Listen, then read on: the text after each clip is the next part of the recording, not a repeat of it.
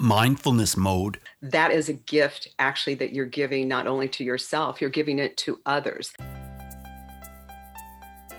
Reach new heights of calm, focus, and happiness here on Mindfulness Mode with me, your host and mindfulness life coach, Bruce Langford.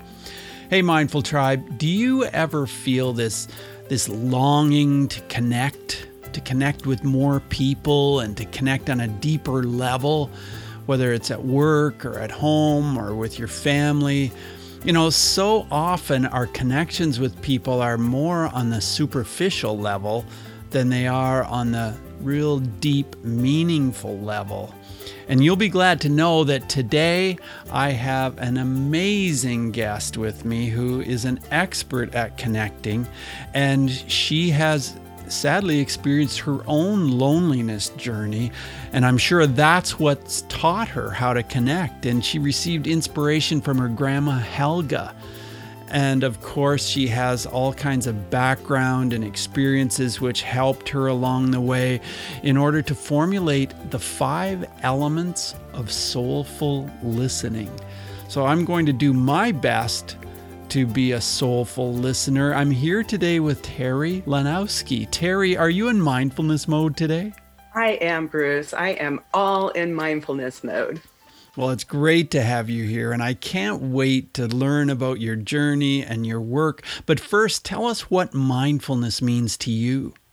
Mm, mindfulness is the beautiful presence that we can can create for ourselves and for others. It's being fully aware and in our bodies and available for what's before us without judgment, just being open and really, really tuned in. That's what mindfulness means to me. And you've learned how to tune in. Tell us about your your journey, and tell us about that time that you experienced such loneliness in your life. Okay, I thank you for asking that um, quality question.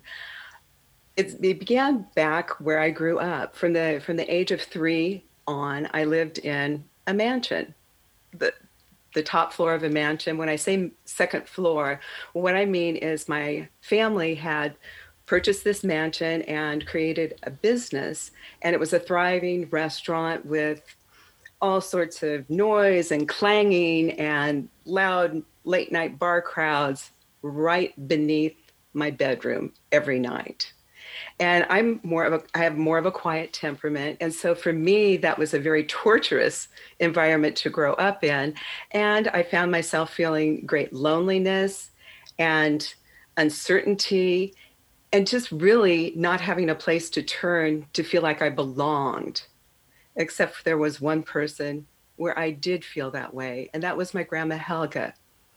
And in her presence you would feel like the rest of the world had disappeared, that you were in this safe, warm bubble of understanding. And with her and with other soulful listening conversations, one soulful listening conversation can change the trajectory of a person's life for the better. And my experience with that was when I was a high school senior and we went to my high school guidance counselor to have that conversation about what's next what's next. And to me he said terry you're a small town girl. You get lost in a big city like lincoln nebraska. You need to go to secretarial school and work for your family restaurant. And for anybody that knows me that would have been the worst career path ever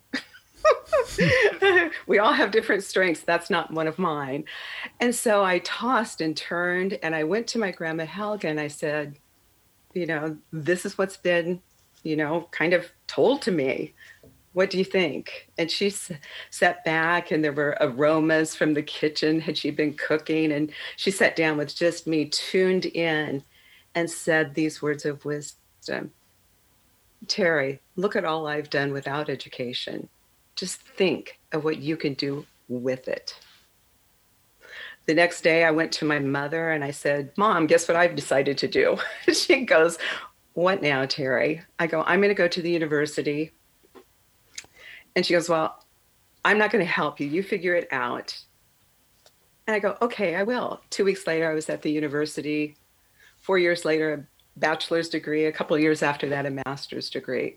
And it wasn't that my mother was trying to hold me back. She just didn't know what to do with me. She was more into kind of, you know, like the big party scene at the bar and the restaurant and all of that. And I was a little different.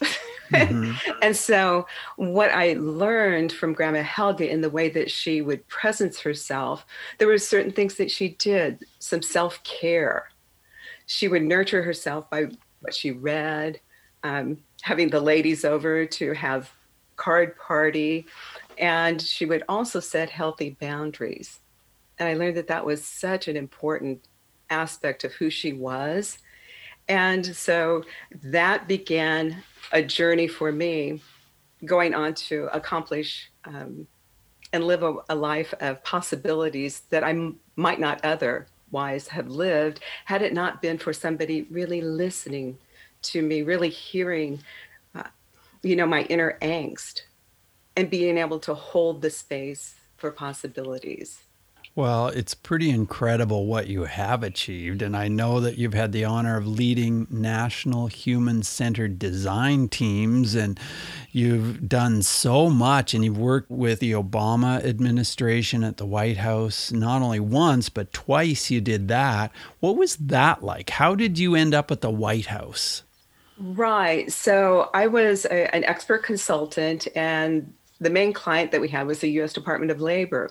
And there was this beautiful uh, initiative where really all across the nation, uh, government was being challenged to, to really step up in a level of innovation. And so there was competition to, to apply to be part of this. And human centered design uh, and design thinking, if you're not familiar with what that is, what it has at the heart of it is empathy. So you have conversations and you engage in empathy and you find out their perspective and you use that to adjust how you are providing services and really get insights to what your uh, experience is by those that you are serving. And so I was a, a, coach, an expert coach for teams from across the nation, and um, several of my teams got selected to go to the White House, not once, but twice. And so we showcased these really spectacular examples of best practices and innovation. And there were some really heart wrenching stories that can be told from that. I think maybe I'll share one. Please do. Right. So, uh, one of our teams was working with those that were justice involved and they were getting ready to re enter into, into society and of course workforce development would be part of that. So when they went to interview the inmates what they found you know they were thinking of how can we you know look at skills and abilities and make matches with with occupational possibilities. And what they found was that when they were released if they did not have resources they were released and they were given a paper jumpsuit to wear. And that's how they were entering into the world. And so that was heart wrenching. I remember when uh, we were at, you know, at the White House event and that white paper sh- jumpsuit was held up. There was just a gasp. And, you know, the inmates were saying was, please don't, don't release me in that. There's no way I'm going to succeed. So the bright spot to all of this is with that insight, the policies were you know flipped on their ear and changes were made. And so that actually kind of inspired me because i thought look just empathy can make that big of a difference in that setting. And then i reflected upon what helped me to thrive despite the odds and just really got clear on there are major missing pieces in how we are communicating and so that's when I went deep inside and I said, What is it? What is it? And the five elements of soulful listening emerged from that position. And I, I was, you know, I was motivated beyond just the recognition of the power. It was the fact that even pre COVID, uh, there's a study by Cigna that indicated that half of the American population are lonely. And the hardest hit are our youth. That's so sad. Mm-hmm. Yes, it is. It's just, it's wrenching. It was wrenching. And the uh, health implication would be equivalent of smoking 15 cigarettes a day. and so I, I kind of faced myself and did did a little soul searching as I, how can I how can I know what I know and have the experience that I've had and remain silent. And so the first element or one element of soulful listening is self-care. And you rarely hear, if ever, the connection between the importance of self-care with how we communicate with one another. And when you think of, you know, you I'm sure you've heard the saying, you can't pour from an empty cup. Yes. That's so true. That's so true. And so uh, it's not just a bubble bath, although that could be one thing, but it's really how are we talking to ourselves? You know, how are we, you know, are we resting? Are we are we nourishing our bodies in a way that brings forth our best? You know, are we kind of monitoring what we're watching on the news or TV, all of those things just kind of roll into the self care. Because when we have self care, we can really bring forth the best version of ourselves into any situation, including meaningful conversation. And so then the second element is becoming fully present, which is what mindfulness is all about. You know it's it's so easy to be distracted. And you know maybe we're flipping through our phone maybe we're doing the laundry list of the multitude of things that we have before us whatever it may be that takes away from connecting with another human being so to become fully present and, and to me when we take care of ourselves and become fully present we bring a quality of grace into every interaction. And that holds the space for almost miraculous moments to be generated. Yeah. And what's the third element? The third one is it's a, it's a hybrid. It's kind of like if empathy and active listening had a child, it would be this component of soulful listening. So it is, you know, really, I I love this Native American poem that that to me describes um, empathy, and it's walk a mile in my moccasins for two full moons so you know where they pinch. Again, walk a mile in my moccasin for two full moons so you know where they pinch. Yeah. And then active listening, you know, you're echoing back. So you're getting confirmation that a person, you're actually hearing what another individual is really meaning to say and so when you blend those together it, you know it really brings a higher level of communication it just does it just does. And then the fourth the fourth element i kind of call that the secret sauce uh, it's inspired action. And that may sound you may go what what does that mean? And what that means is when you engage in this kind of a conversation it's likely that you'll get insights either insights into what another person is needing, or maybe insights to where you can be that helping hand that they've been looking for that they don't know how to ask for. And and so I'm sure you've walked away from, you know, really good conversations where a person is nodding, you feel like you were heard, you part ways, and nothing more happens. It, it just falls flat. It isn't the complete picture. And then the fifth element just ties it all together. And that I call it the feedback loop. And that's when you let another person know that you've taken action on their behalf. No strings attached. You're just walking alongside them in a way that is helpful. And you know, we we at our very core, we as human beings thrive when we feel seen and heard and supported by others. That is how we are designed to be at our optimum. And so I, am wondering if, you know, maybe sharing a personal story, tying all of this together might be helpful. Yeah, it would be great to hear a personal story that you can share with us where, you know, th- you've used these elements and it's really helped you to connect. Right. Okay. So I'm going to tell a family story. And so I was uh, a single mom to my son from the time he was 10 years old on. And I've always interacted with him in the way that I'm describing. It just didn't have a name for it. But I had it modeled, and so you know we we repeat what we see modeled, and uh, so he was 15 at the time, and we always you know we always had these great conversations. And so I was kind of like tuning in and uh, said, Jacob, what do you want for your after high school experience? And at 15, he says, Mom, I'd like to go someplace strong in math and science. And if I could play on the football team, a good football team, is there a place that has both? You know, we're in the cornfields of Nebraska and 10, 15 years old, you know, announcing this this vision. And I simply said, I'm sure there are. I'll check. And so I did, and this Southern school kept popping up and popping up and popping up. And so I went to him and I said, you know, people are saying this school. He goes, well, we should go. and so before the end of his um, sophomore year, I think he had just turned 16, we went to this Southern school. I made cold calls. I was by myself, didn't know really what to do. And so we talked to coaches, talked to some students A couple days later, we're in a park, and he looks down at me from his six five perch and says, Mom, I feel like I belong here. Wow. And that was it. And I didn't even know how I was going to pay for a plane ticket to get us there or feed a 300 pound behemoth man child.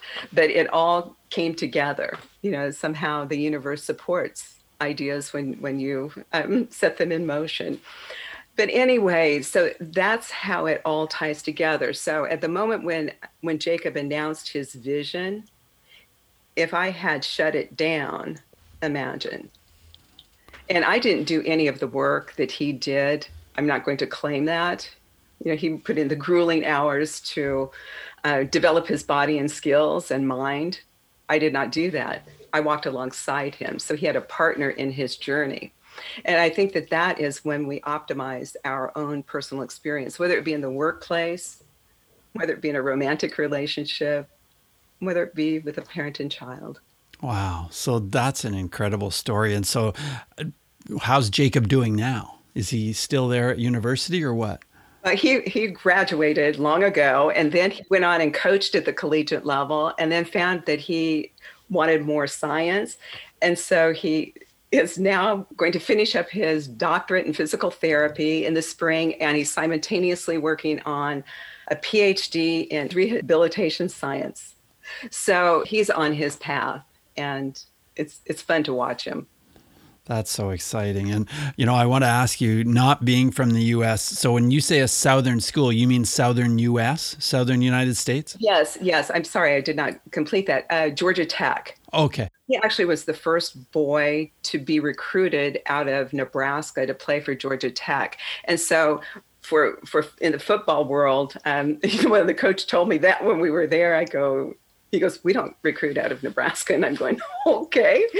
And why is that? He goes, Because we can't compete. But mm-hmm. now that they have, now that they had met Jacob and he, um, you know, like he showed he showed them what they were might be interested in. Um, it, it played out in a very beautiful way. Oh, that's a fantastic story! Wow. Thank you. Well, it's you know it's the magic of of really supporting one another and being there and and not when you're having a conversation it's it's not as though you are trying to manipulate the conversation. I think that's a really important distinction. Yeah i do too. Yeah going into a, a conversation and you know i'll use an example you know sometimes we can have a script in our head that we play out. He's going to say this i'm going to say that he's going to say this and this is kind of going to end okay let's begin the conversation. That goes nowhere yeah, that goes nowhere. Well, I want to go back to your to your five elements of soulful listening and uh, that first one that you talked about self-care and that's sometimes one of the most difficult ones i think you know because we think we should be pouring ourselves into others and that it's that it's selfish to be taking care of ourselves. So let's talk more about that. How can we put more focus on ourselves and taking care of ourselves without feeling selfish? I you know, I think a really fundamental starting block is recognizing how valuable that is to others that you love.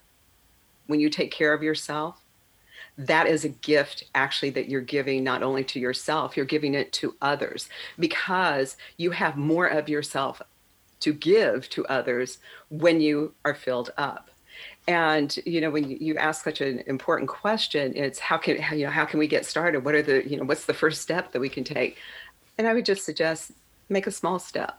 And, while, and you may already be engaged in self care activities. I would just encourage you to say to yourself, I'm, I'm doing something for self care right now. And it may be, you know, going for a long walk. It may be taking a couple of deep breaths in the middle of a stressful moment. It may be preparing a beautiful, healthy meal. And just while you're eating it, just go, oh, this is this is good for me. I'm just feeling better already by doing this. Or maybe you have time for like a, a two minute meditation. Who doesn't have two minutes if we choose to take those two minutes? And then add on to it, you know, and maybe it would be setting healthy boundaries. That's self care. Definitely. And since you mentioned meditation, what does meditation look like for you, Terry? You know, it, it, there are a variety of ways that I meditate. I've been meditating for a very long time. I think that it is part of what has sustained me through some bumpy roads along the way. Did you meditate among all that noise when you were upstairs in that mansion? Did you meditate then? I was such a such a child, you know, I was a child at the time. What I did do though, what I found helped me to like keep it together basically was to step out in nature you know there's this one particular tree that i love to be around and in the spring there were these lilac bushes that would bloom. And so i found that that helped to ground me and keep me you know in tune to me. I ha- and i had you know really good friends you know throughout my life which is, have been just extraordinary blessings. And so did i meditate I probably didn't realize I was. I might have called it just being quiet and not recognize what it was.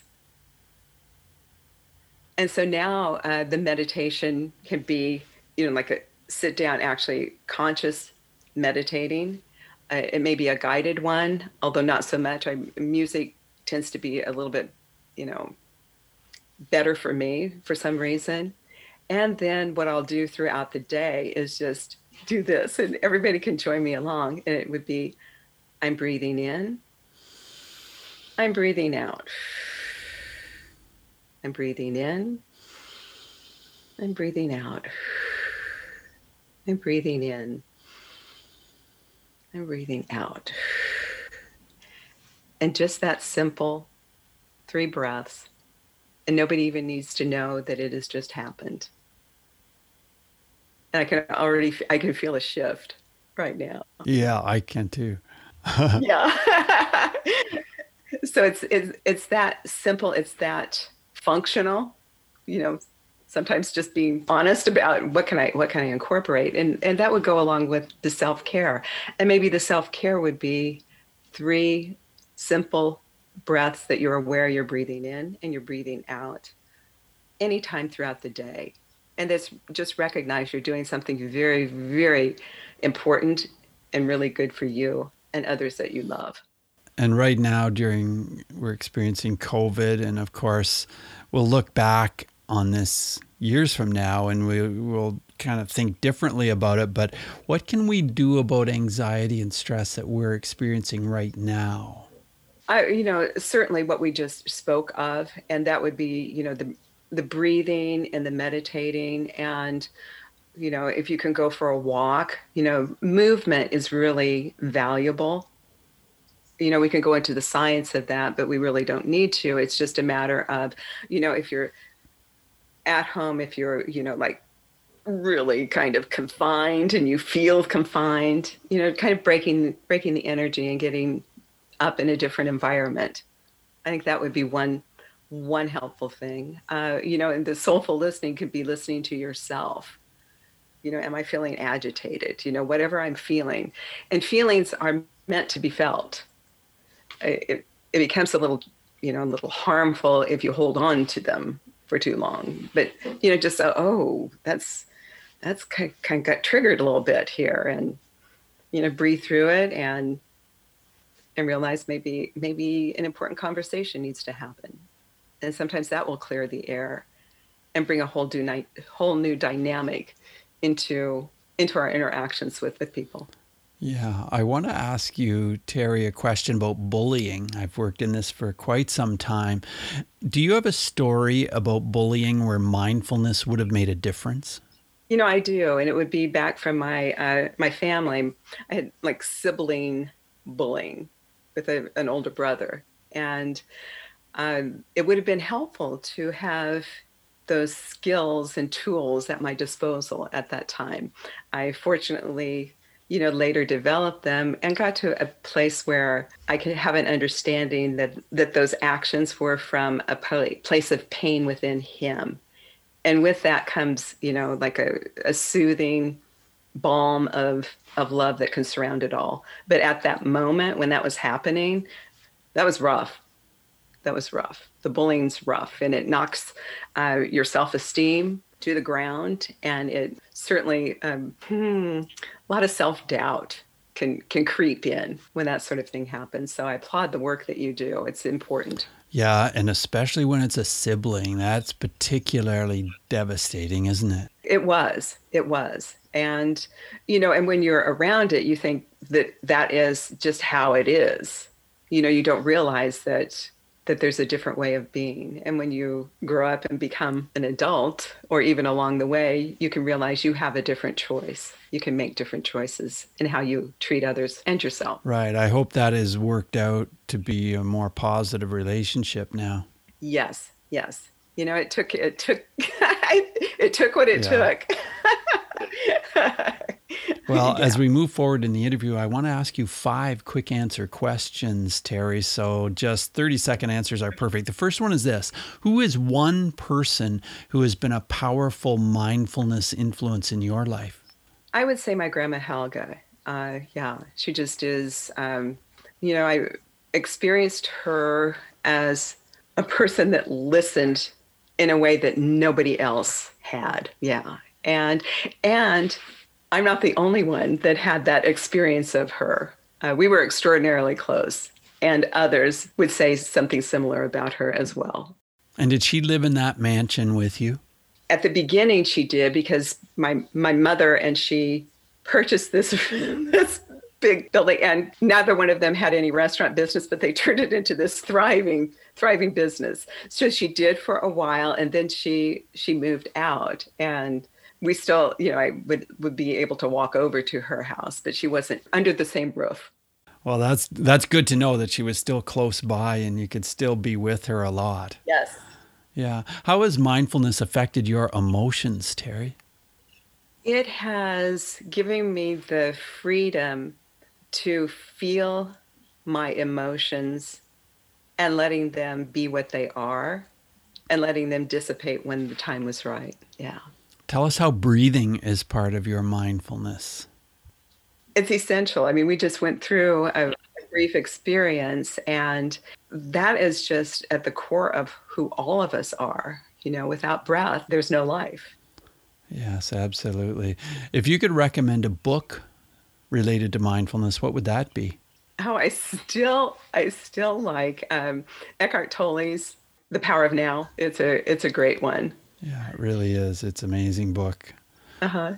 Yeah, we talk about it a lot on the show, and so many people have been moved by that book and Eckhart Tolle's story. It's quite incredible. It is incredible. And then there's, you know, there's a, a book that is, you know, I mean, it's been around for a very, very long time.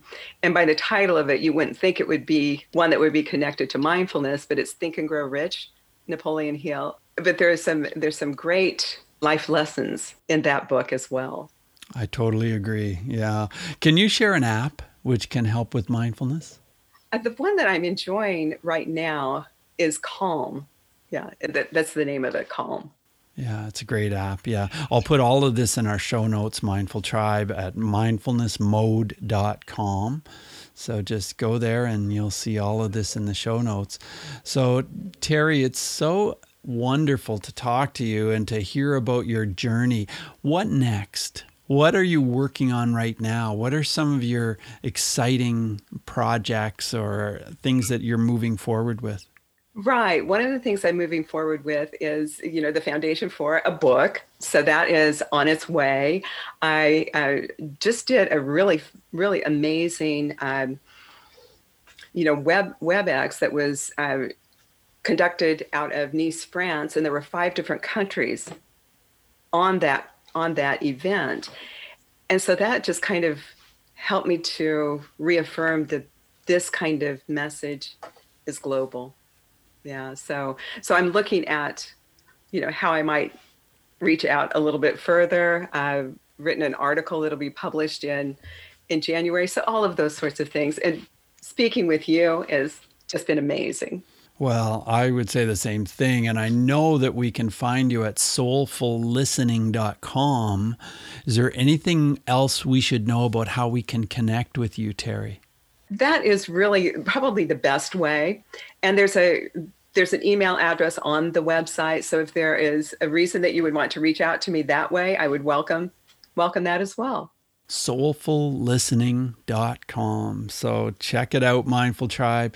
Terry, thanks so much for being on the show. I really appreciate you. Thank you so much. It's been an absolute delight. Right. Bye now. Bye. Thanks so much for joining us here on Mindfulness Mode today. I hope you enjoyed today's episode. And hey, check out the show notes, mindfulnessmode.com. And if you subscribe and review, that really helps Mindfulness Mode. Check out the Waves of Content guided meditation that I've recorded just for you, Mindful Tribe. Go to mindfulnessmode.com forward slash waves of content. That's a free download just for you, a Waves of Content guided meditation. So, Mindful Tribe, take what we've learned today to reach new heights of calm, focus, and happiness. Stay in the mode.